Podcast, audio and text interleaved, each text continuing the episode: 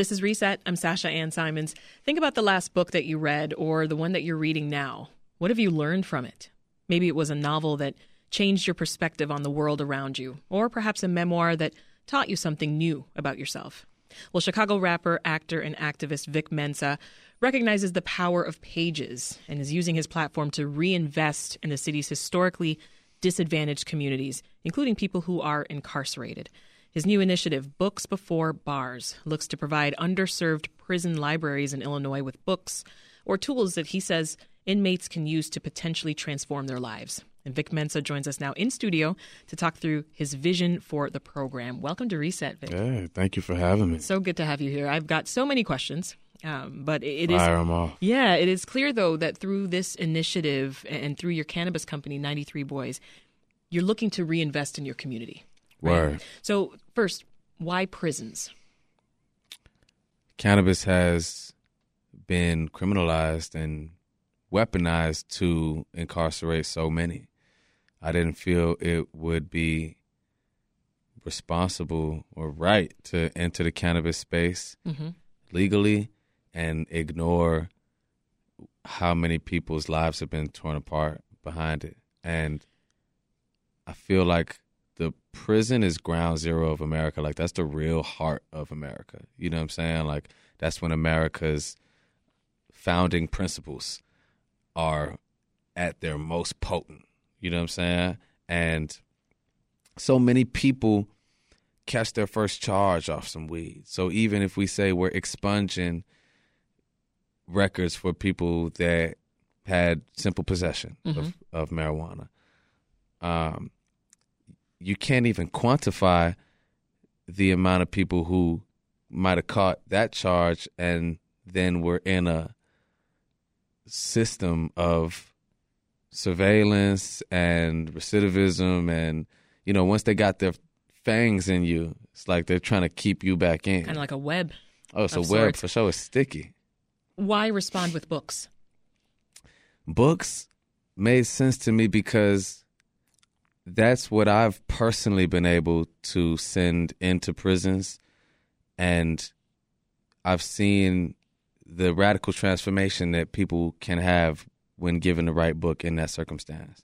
I started sending books into the prison when I was 17 and my big homie Ice Face the Goblin, amazing rapper from Chicago. Um, he was incarcerated, you know, one of the first people I knew that was like doing a long bid. And I sent him Huey P. Newton, Revolutionary Suicide, because I had just read it recently. Mm-hmm. And Huey talks about how he was mastering his mind and his memories while he was in solitary confinement and essentially liberating his spirit while his body was incarcerated. I sent that to Ice Face, changed the dynamic of our relationship. I believe it changed his experience while locked up.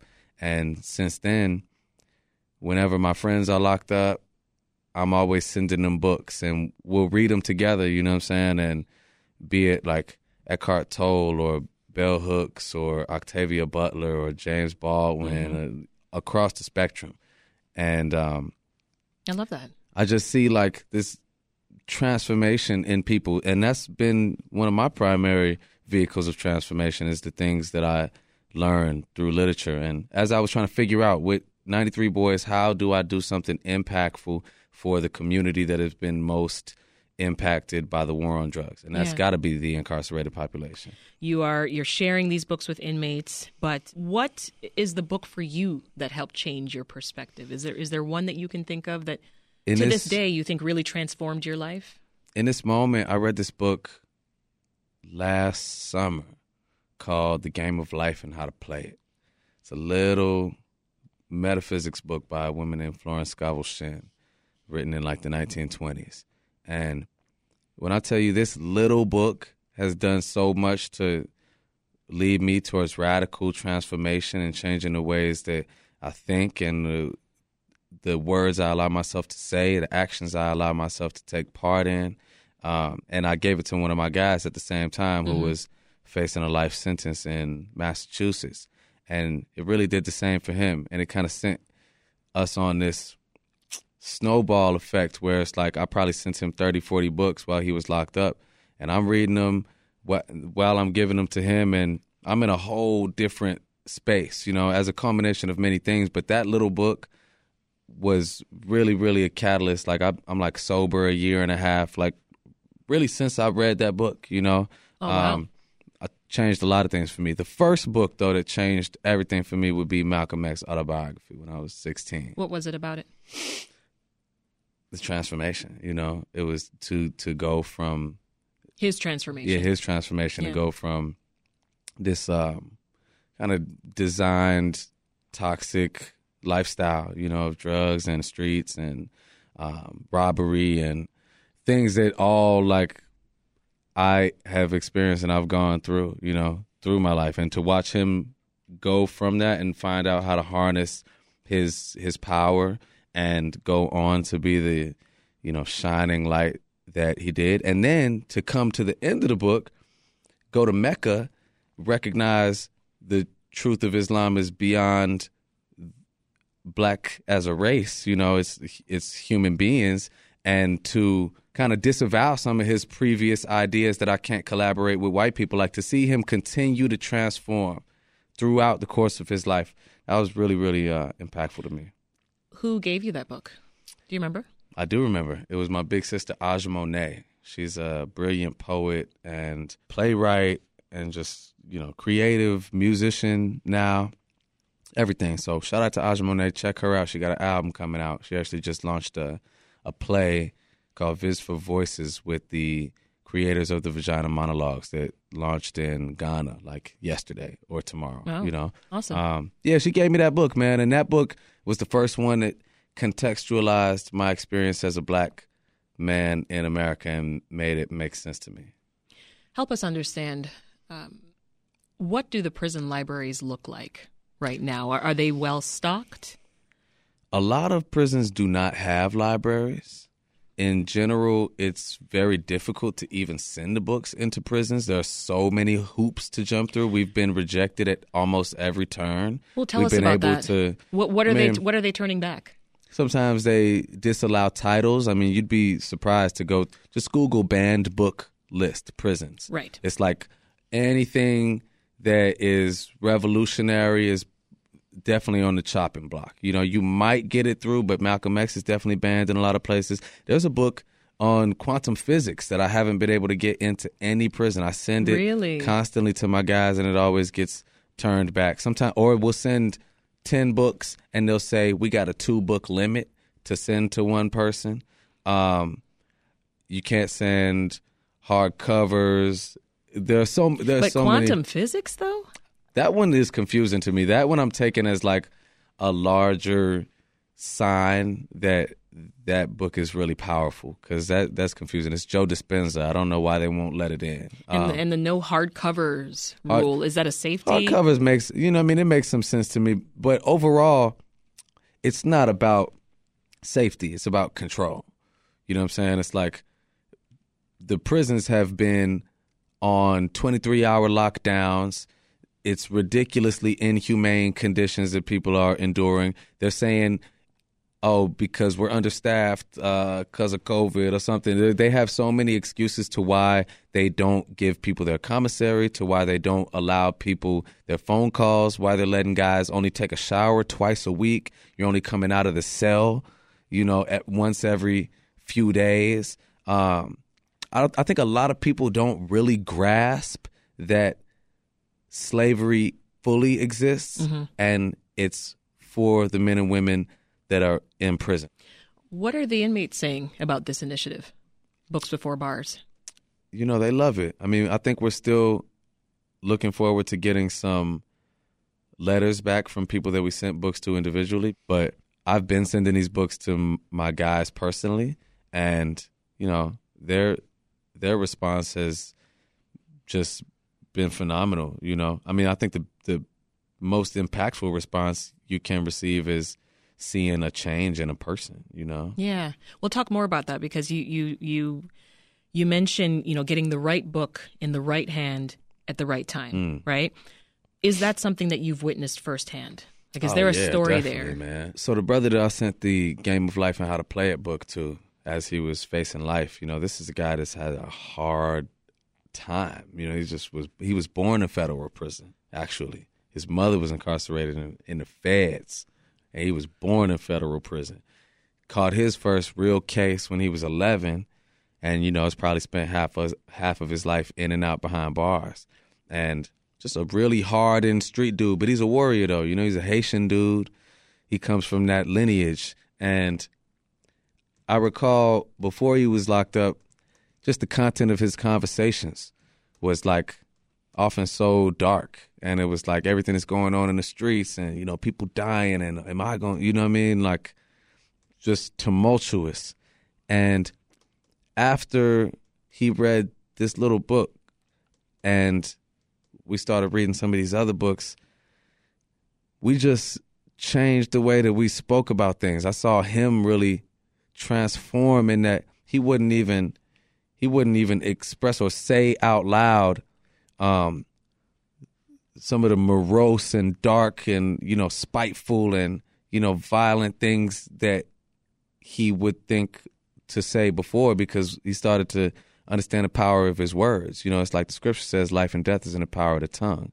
The things that we say come into our reality. The Yeah. things that we think manifest themselves into the physical. That's that's quantum physics. That's the the basis of it is that observation and energy create matter. And you know, as we started to understand that, I just saw this dude who was always so fixated on what's going on in the hood and all. You know, I saw him start to be, man. I only want to speak about freedom. I want to speak about faith. I want to speak about victory. You know, I want to speak about discipline He's like a whole new person. straight up. Just like 2.0, you know, like Yeah. taking that power because he's a warrior, you know what I'm saying? And a lot of our young guys are warriors, you know what I'm saying? And they're born into a war zone oftentimes. And they are natural warriors, but the way that our communities are structured, you only really have your own people to wage war against. And you're also waging war against yourself in that case. So once you begin to recognize how to harness that power, then you can transform that warrior spirit into uh, fighting for a different purpose. This is Reset. I'm Sasha Ann Simons, and we're talking to Chicago rapper Vic Mensa about his cannabis company launching a new initiative called Books Before Bars. And it's aiming to get more reading material into the hands of people who are incarcerated. So, Vic, as we mentioned, the initiative is from your company, 93 Boys. Now, it's the first black owned and operated cannabis company in the state. Is that right? Yes, ma'am. Give us the backstory there. Like, what prompted you to start it?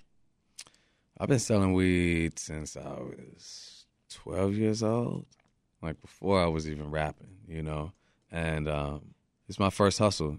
Funded all of my first music programs. Honestly, taught me entrepreneurship, supply and demand, punctuality. And as music became a reality for me, I kind of fell back on a lot of things. But when the laws began to change in Illinois, I just was like, hey, man, I got to be involved. I got to get a seat at the table. And not just me, like, we have to get a seat at the table. It's like this industry is um, 99%, you know, white, especially in Illinois. In Illinois, there's there's like no Yeah, it's pretty white. minority. It's not even pretty white. It is white. You know what I mean? It's like there's no minority ownership. A couple minority dispensaries have opened within the last month, but it's like the entirety of this process in Illinois has been completely dominated by like white men. You know what I'm saying? And those are the same people that criminalized cannabis in the first place because it was associated with black jazz musicians and Mexican migrant workers. Um, you know, so I was like, man, we got to get in the game. And we just happened to figure it out. You know, it's like we put together the pieces and we're able to make it into the stores like earlier this year as the first cannabis being, you know, sold by a black owned company in the dispensaries. And Mike Tyson was right behind us. And I think that's about it thus far. There, there's a company I want to shout out called Cronia. They've been selling some things like rolling trays and like bongs and some other things, but you know, nobody has had the opportunity to actually sell cannabis Yeah. other than yeah, white men. You know what I'm saying? And so we was like, man, we got to figure this out. Like I gotta up get, a in- piece of this. Oh, Yeah. I, I got to get up in there. We've been hustling, man. You know what I mean? It's like we've been hustling since hustling. Back to the initiative, I'm I'm curious how the larger Chicago community has responded to to books before bars. I mean, just a quick scan of your social media, I'm just seeing positivity. Is that what you've been getting? That's what's up. Yeah, I mean, I, I, think so. I definitely, A lot of people saying, "Oh man, that's dope." yeah, I, I like to focus on those things. You know what I mean?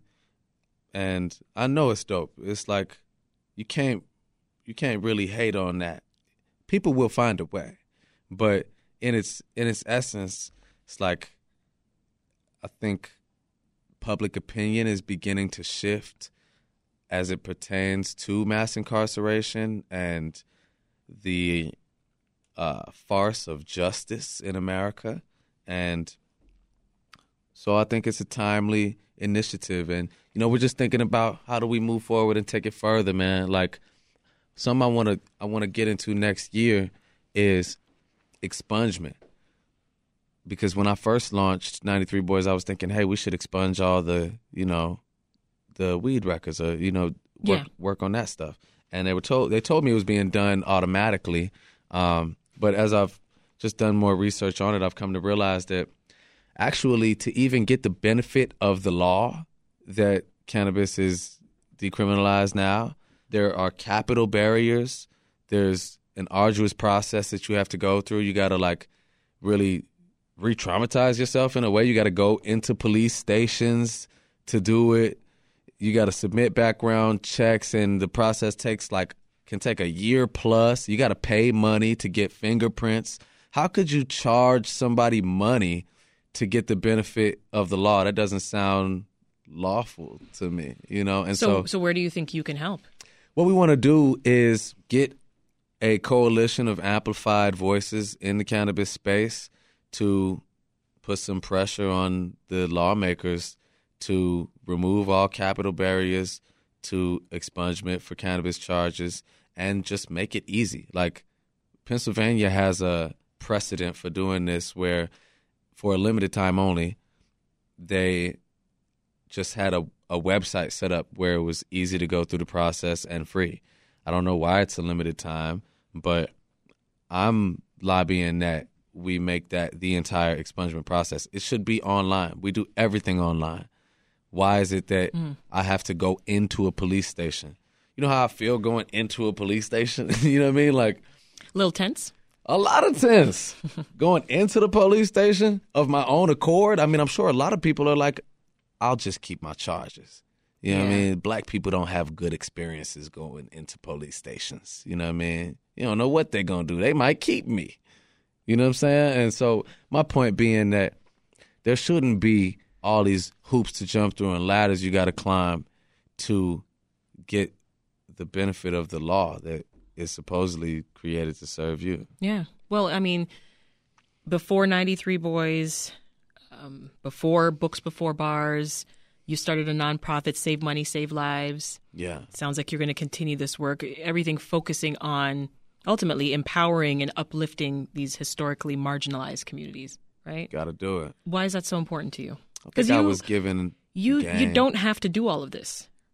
I feel like I do though. You know, I mean, I, I feel a responsibility to use my platform and my businesses and my resources to do good. You know, I, I was at, I was in the mosque yesterday and I was talking to the imam like, like man, you know, I'm a little stressed. I got all these things I'm doing. A lot of them are for other people. I got my own album. I got you know my own music videos and all this stuff that I'm trying to make shake. And at the same time, I got all this stuff that like I'm doing that doesn't pay me nothing.